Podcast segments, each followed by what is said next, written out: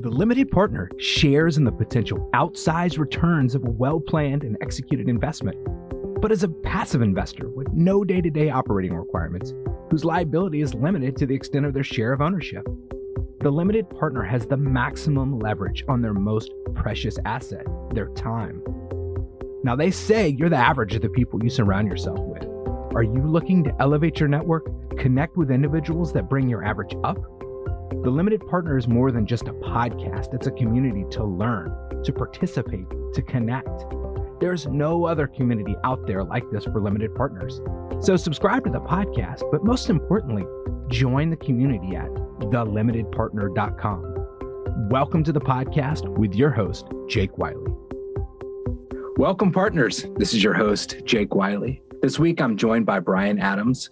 He's the founder of Excelsior Capital. Brian, thank you for coming to the show. Yeah, man. Happy to do it. Well, Brian, I know you really well and you know you've been on in prior versions of my podcast, but for the listeners, if you wouldn't mind one more time, maybe going back and giving a little bit of background on who you are and your journey, which I think is pretty interesting, how you got to be the founder of Excelsior. Yeah, happy to do it. So, I'm a New Yorker originally. That is the name of the firm, the state motto of New York, Excelsior, ever upward. I went to college in Connecticut where I met my wife who is from Nashville, Tennessee. We moved back 15 years ago ago. I practiced law for a couple of years, and then my wife's family has a single family office based here in Nashville, which is how I got to know John Flack and some of your colleagues through that ecosystem of folks. And I started getting exposure to some of the investments the family was making as an LP with sponsors and GPs and fund managers, and became enamored with real estate as an asset class and really as a business. Connected with my business partner, who's also New Yorker, and we started the firm 11 years ago. Initially raising funds. Then we pivoted to deal by deal syndication, which is where we spend the majority of our time. And we can get into the details, but have roughly a $500 million portfolio of commercial assets throughout the Southeast and the Midwest at this point. That's a great story. Quick rise. Kudos to you. Yeah, I'll tell you the real story if you want. But yeah, that's that's the one that I think. Sounds easy. Well, you know, as I think about the audience, right, is limited partners, right? That's that's clearly who we're trying to talk with here. Your background as a sponsor, as a GP is really crucial here. And because our, our limited partners are looking to find the right people to work with. And, you know, I think it's sometimes it's easy just to advocate and kind of go with the first person that seems like they've got a good investment, but it, there's a lot of getting to know who you're working with. And, and it's a lot what we stress on this show is doing your due diligence as a limited partner. But I think you've got a really great story is how you went out and started raising capital and kind of doing it the other way, kind of getting to know the potential limited partners and making their investment strategies and, and matching with their investment strategies. But I, it'd be great if maybe walk us through that process and you know, tell us a little bit about how you go about raising capital, how you work with limited partners, and how you get your limited partners comfortable with the, the properties and the business that you guys have put together. Yeah, sure. Happy to do it. And we can include the link on the show notes. But I put together a presentation because this is the number one question I get from other sponsors, entrepreneurs is, you know, how to raise capital as a first time sponsor or entrepreneur in this business. And it really starts from the reality that in commercial real estate, it's a very capital intensive business right? I mean, you are constantly raising, you're constantly prospecting, and you won't succeed unless you have somebody internal to the organization on a C suite level focused on this. And sometimes sponsors can feel uncomfortable saying that. They don't want prospects or the current investors to know how much time and energy they spend on raising because they want them entirely focused on the deals. But I found that if you're transparent about it, and if you tell people, listen, the reason that you can get exposure exposure to these type of investments at a lower minimum is because we have a very robust internal capital raising process and system. I think that's a very defensible way to put things in perspective for investors because that's important, right? Folks can participate in my $5 million equity raise for $50,000 because we take our capital raising, investor relations, and marketing very seriously. And that's part of our business. And so you've got to have that reality, right? I think the biggest challenge I see are people people that say, oh, well, once we get large enough or once we have enough AUM, once we have enough overhead, I'm going to outsource this to a third party. We're going to pay somebody to raise the money for us. Mine, that's a big red flag because nobody can tell the story as well as you can. And really, as you alluded to earlier, this is a trust business between the GP and the LP. And it's important, I think, that there's not too many intermediaries or layers between those two groups because at the end of the day, that's what this is. You're bringing these two entities together into a collective investment vehicle to acquire these properties. So that's just how I kind of think about the business. What I often see from a fact pattern standpoint that doesn't do well, and I certainly did this initially, so I know from experience, oftentimes people will go out and they'll find the investment itself. They'll find the deal, they'll find the property, and they'll spend a ton of time on this, right? They'll do the diligence, the comp set, they'll talk to the brokerage community, they'll do all the homework on it, and they'll say, This is a great deal. And the pitch goes something like this I'm really smart. This is a great deal. And you, the investor, the prospect, need to invest in it. And they'll spend all of their time and energy sourcing the opportunity, putting it all together. They'll spend none of their time pre marketing or pre selling the opportunity or the idea or the investment thesis to the prospective investor. And they'll ground and pound, right? They'll, they'll realize, oh, I need to raise two, $3 million. They'll reach out to their friends and family in a, in a fairly haphazard manner and they'll try to jam it down their throats. And they'll say, No, I'm really smart. This is a great deal. I did all this work on it. You need to do it. And that doesn't usually go very well to your investor base because they're unprepared and your shiny, beautiful object may not meet the needs or solve the problems of this network of investors that you have. Now, an interesting question there for you, Brian, because I think everybody, the, the first piece of advice you get when you go raise money or you say you're going to raise money is just go find a great deal and the investors will come. Like that's it. Like that is advice number one that you get 95% of the time. And you're going down a different path here. And I think this is really important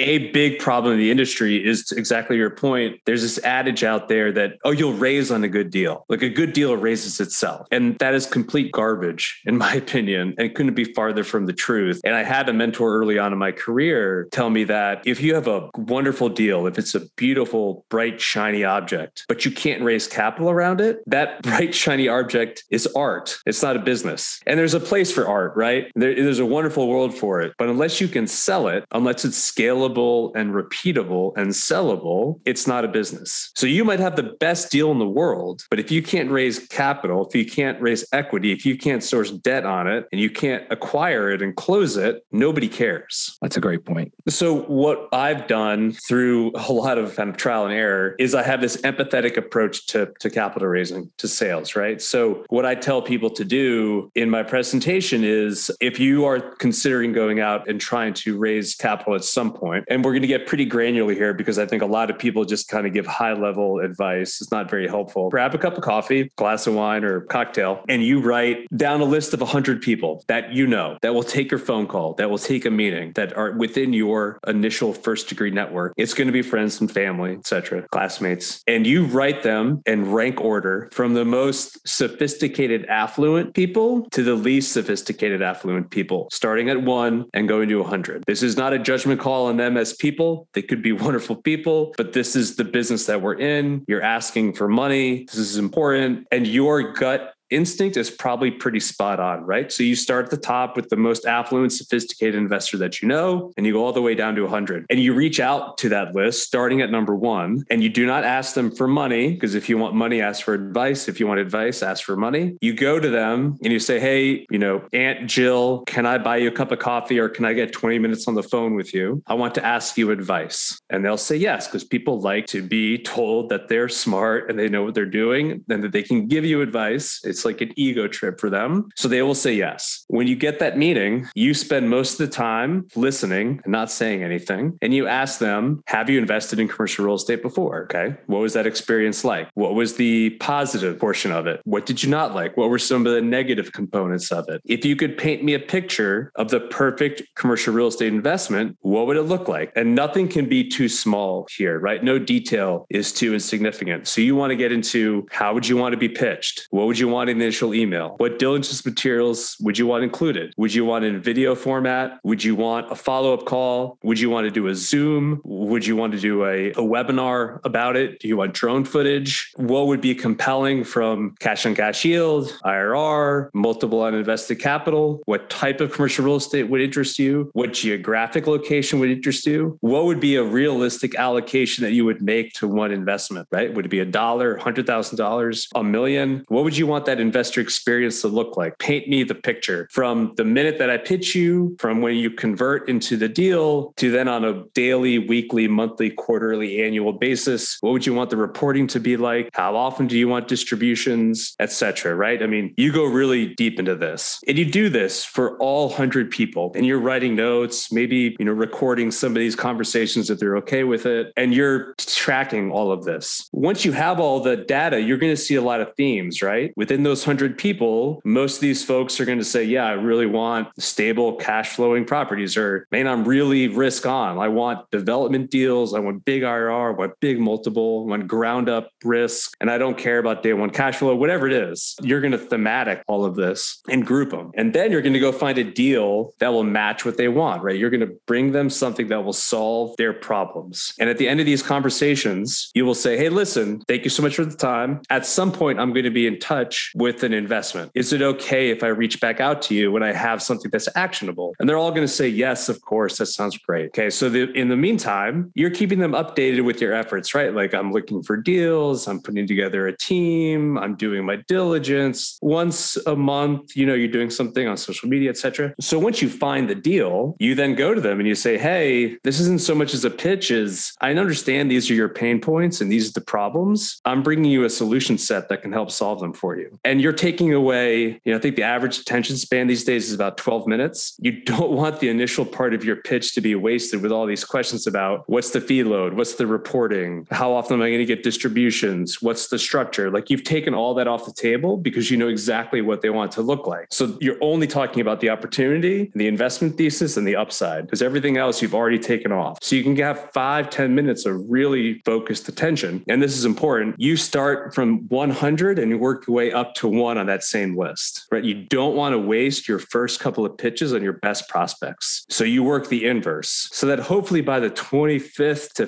50th pitch, you know how to deal with the pushback. You know the questions they're going to ask. You understand kind of what the points that you want to emphasize are versus the ones that you don't. So that from 50 to one at your best prospects, you're really good at the pitch. If you have a partner, you know who does which part of the pitch and who tells the story the best way, et cetera. And in my opinion, that kind of empathetic, put the ego to the side, don't talk about you, talk about the investor and bring them a solution set is the most efficient way to raise capital. I like, I would definitely want to highlight what you just said. And I think it was very clear when you said it. But so when you go through the list and you rank order from one to 100, you're starting with your best prospect is one. When you find the deal, you start pitching at 100, being that you're working through the mechanics and going through the exercise to kind of perfect it as you move up the ladder of sophistication and potential to take your deal. I think that's such an interesting way of thinking about it and, and brilliant. And, you know, obviously by the time you get to the top, you should be pretty damn good. Yeah, because you don't want to go to Uncle Bill, who's like your rich uncle, start the pitch and he's like, is this going to be ordinary income or capital gains? And you're like, uh, uh, let me get back to you. That will come up earlier. You don't want your at bats to be with your best prospects initially. And frankly, the dollar figures will be inverse. And, and this is where people get, I think, really challenged is I'll get a call from somebody saying, Hey, I've got this $100 million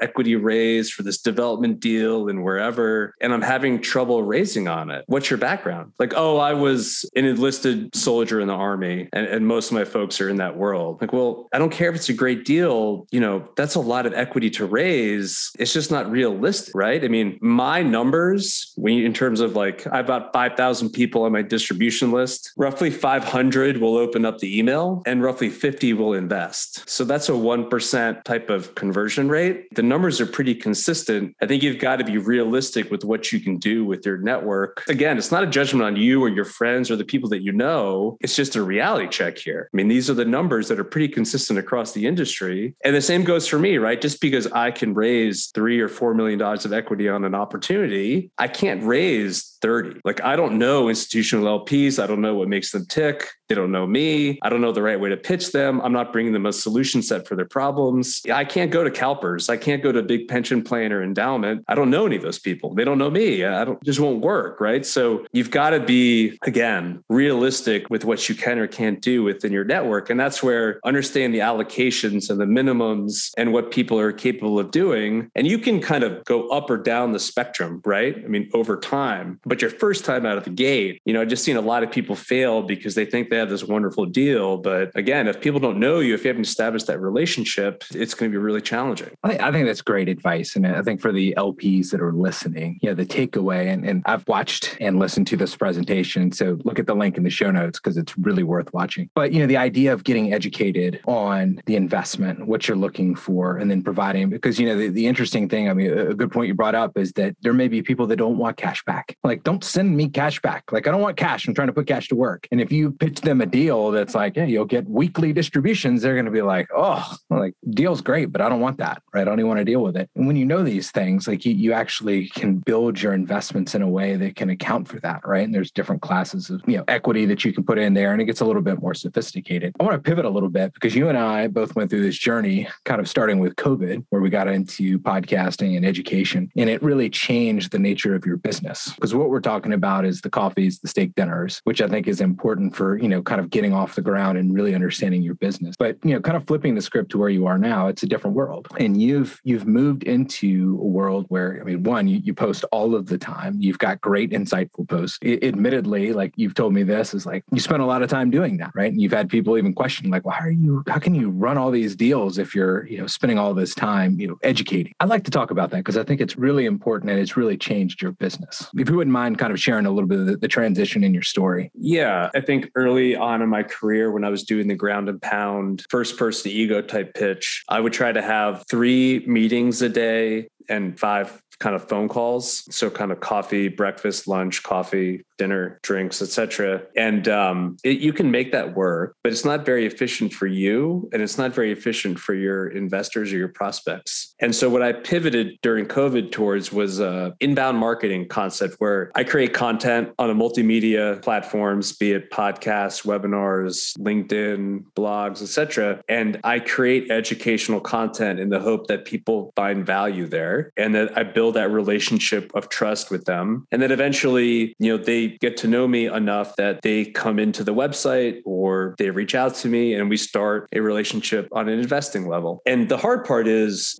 you know, a lot of sponsors and GPs, including myself, think we're really smart and we're hardworking, which we are. It doesn't mean that LPs need to have a three hour steak dinner with you to get to know you every time, right? I still think big relationships they are going to have to be in person at some point. But initially, that initial screening process, right? Like, am I providing a solution set for you? Am I the right relationship for you? Most of that can be taken care of without having to do what I call the kabuki theater of the coffee meeting, where we, you know, we meet and we talk and we do the Q and A and the back and forth. Most of that can be done on your own time, right? I mean, you can find me for better or worse all over the internet at this point, and you can find out exactly who we are, what we do, who we work with with type of things that we do on your own time, right? So uh, I'm not taking up an hour of your precious time. You can do it probably in 10 or 15 minutes over the North Atlantic on an airplane or at your home on an evening or while you're on the driving to work. And then you can see if it's a fit or not. You know, I know this show is oriented towards limited partners and people kind of question, well, why would I do a, a workshop about how to raise capital? Like, what good does that do for me? I think the big takeaway is for limited partners,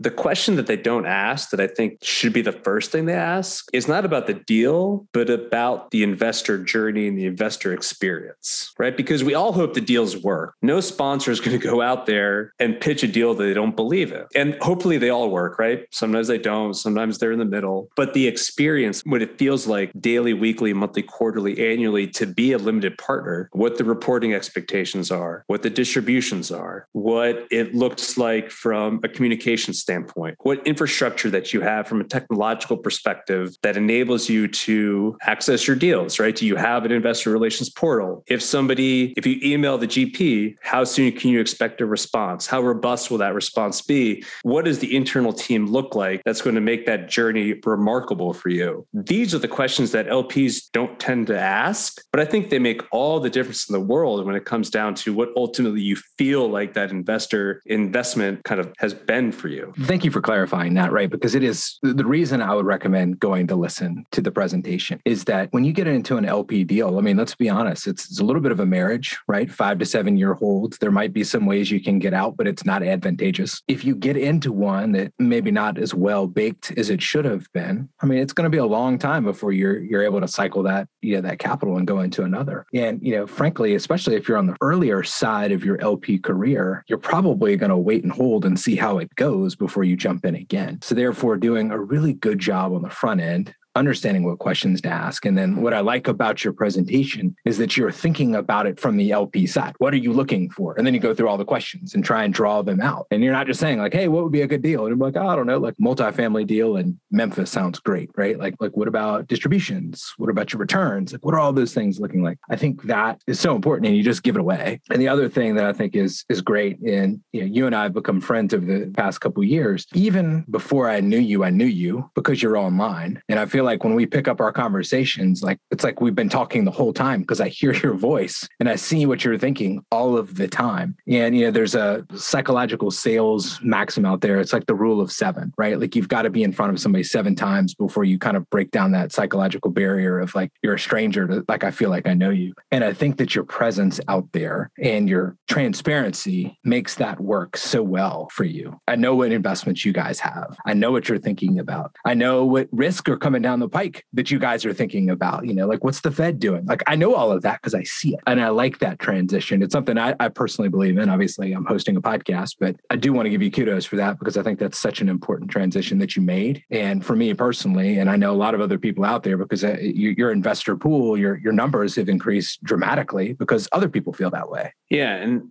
I think for LPs, if you're an individual or a family, the stakes have gone up because of technology in terms of it's not good enough that the deals work, right? Because I think now, from a GP perspective and the sponsor, my role is to provide value beyond the investments. And so the expectation is that I create value in terms of content, networking, educational experiences or opportunities to show people other best in class managers, other best ideas, niche strategies, because the investment side is getting smoother, frankly, because of technology. It's much more efficient, which it should be. But that also means that GPs and sponsors need to do more than just show up with deals, I think. And, and I think LPs need to push them a little bit more because we, we can be doing more. I've got a great role Rolodex of folks, service providers, financial and professional, that I can make introductions to that can be helpful to my LPs. And that's where understanding, if you're an LP, understanding where the GP is focused and oriented towards in their investment community will impact your experience, right? Because if you're a mix between institutional and accredited, it's going to be harder for them, right? Because the introductions that CalPERS wants are different than if you're trying to find an internship for your son or daughter that's just graduating college. Or if you want to learn about other investment managers and other sponsors and other niche strategies, the institutional folks don't really care. But the accreditor space, I think that's ultimately what they want, right? And that's where when we think about providing value beyond the investments, it's all about access, education, and peer networking. Couldn't have said it better. Well, Brian, this is always love talking to you. So thank you for being on the show again. I always like to finish the show with a, a little bit of gratitude. None of us got to where we are because we did this all on our own. And uh, I'd like to give you the opportunity, give somebody a shout out that maybe a couple people that gave you a leg up along the way that you'd like to say thank you? Yeah. So this is where I would recognize the privilege I have of marrying into a very affluent family and having a father-in-law and a CIO that have experience within the private equity space, right? It just gave me a huge advantage. And so I like to thank them for opening up my eyes into this world that I didn't know existed. And also the team members that I brought on over the last two years. You know, they've all worked really hard. They believed in the story early on and what we're able to accomplish and have allowed us to scale efficiently. And obviously, you know, I did a gratitude post New Year's, but to the investors, right? I mean, to your point, this is a trust business. There are folks that come in that may never have met me. They hear me on a show. We have a phone call. We get to know each other. And then they trust me with their capital to hopefully grow it and be a good fiduciary for them. And that's something that I don't take lightly. So those are kind of the three big buckets is the family, my